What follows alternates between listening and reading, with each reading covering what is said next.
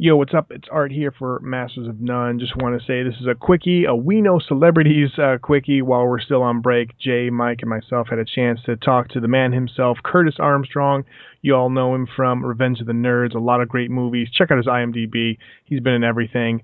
And uh, we talked to him a little bit about his past movies, nerd culture, and of course his new show on TBS called King of the Nerds. You can check it out on TBS every Friday and of course put links up at Masters of None. Hope you guys enjoy. And plus, also too, if you're looking to uh, make your own website, start a blog, or what have you, make sure you go to GoDaddy, and if you use the code Master69, you get the 99 cent uh, promo offer. Just check it out more at GoDaddy.com. Here's the show.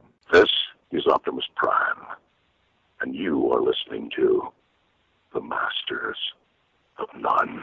Masters of None. There's another podcast out there called Masters of None. Check them out. They're very funny guys. Craft Radio. This is Weird Al Yankovic, and you're listening to Masters of None. A comedy podcast that doesn't suck. Masters of None. We talk about and debate the best and worst of pop culture, man. Interview celebs and often make offensive jokes. This is a comedy podcast that they say doesn't suck. Okay. Masters of None. Brought to you by the Simply Syndicated Network, lubricated by Blue Point Beer, and live on morelikeradio.com.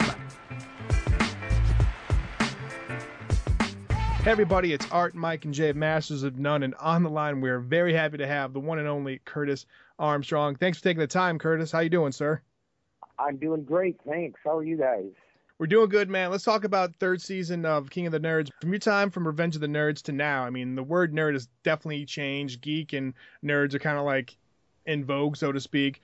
Talk a little bit about your view of the word nerd has kind of changed throughout the years. When we did uh, the original Revenge of the Nerds in 1984, nerd was still considered sort of a it was not a cool thing to be called. You know, people didn't uh, self-identify as nerds much because it was considered an insult. You know, I mean, I think that nerd culture, as as you know, in those days existed, but it didn't have really the ability to spread into the regular pop culture in in our country until after Revenge of the Nerds in '84, which you know sort of it was it became a perfect storm because we had the uh, development of cable television and home video and the beginnings of the internet within you know just a few years of that. And the combination along with comic cons and star trek conventions and all that gave you know millions of people an opportunity to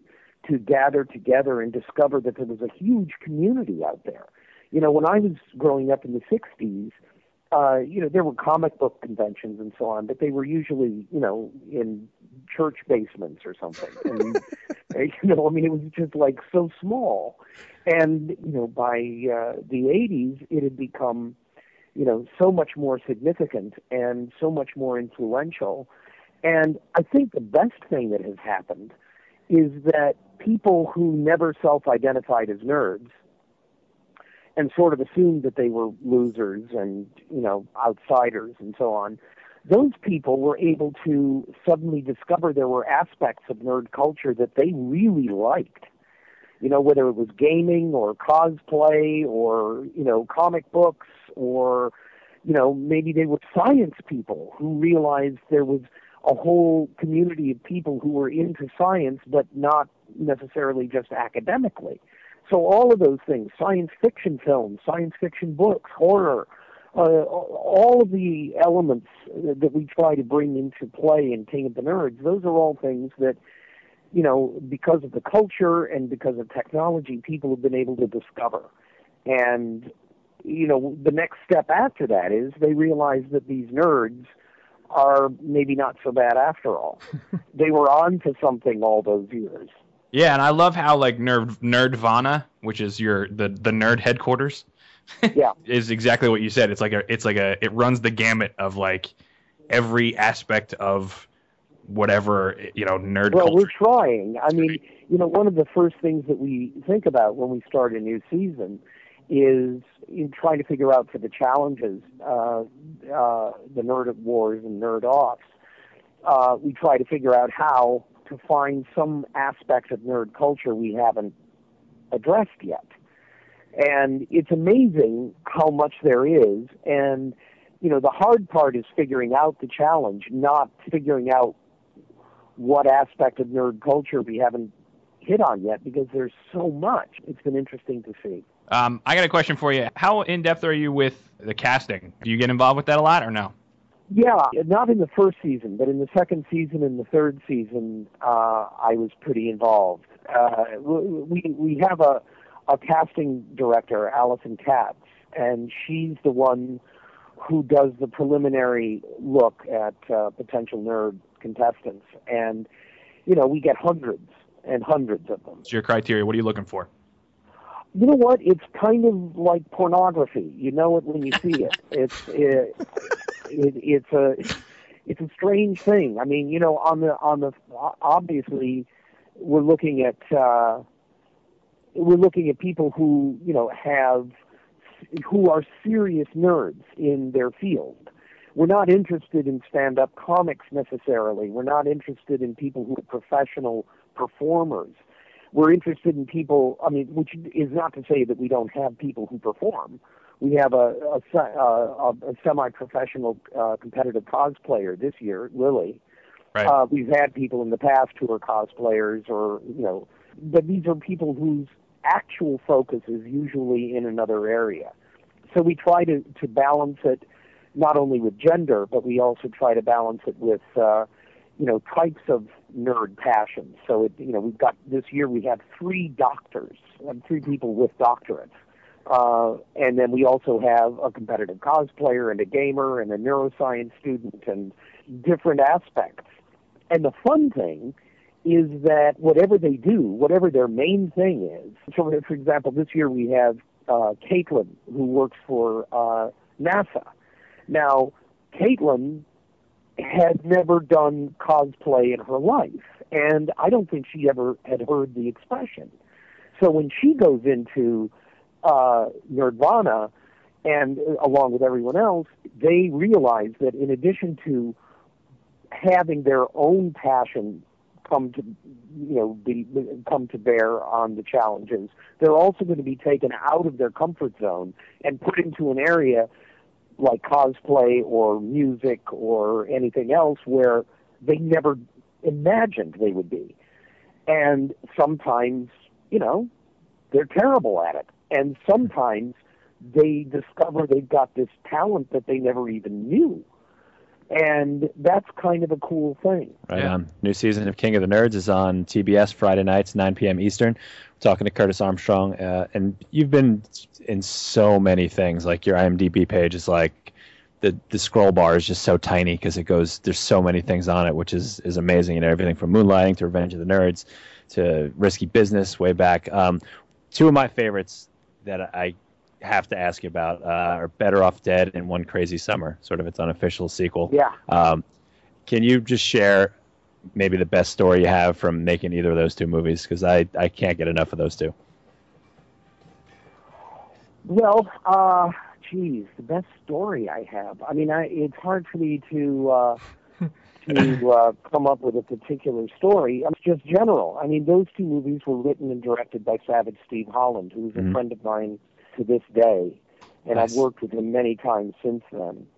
Because of Savage, it was both of those movies were were sort of magical experiences. I mean, Better Off Dead, uh, we shot some of it here in Los Angeles, and then we went up to Snowbird in Utah, uh, the ski resort up in Utah, and it was, you know, I mean, it was just ridiculously fun, you know, doing something like that, and and you know, learning to ski again, which I hadn't done since I was a kid, and you know, we had a wildly, uh, a wildly eclectic cast. Uh, and uh, that was part of the fun of it too. Um, and uh, and then with one crazy summer, he wanted to shoot a movie in Cape Cod, which is where he spent his his uh, summers as a kid. So you know, lo and behold, there we are in Cape Cod in, in the summer. I mean, you can't ask for you know a better job than this. And uh, he always the one thing about Savage was when he did Better Off Dead, he was such a fan of Revenge of the Nerds and Risky Business that the first of the primary cast members that he cast, even before John Cusack, was me.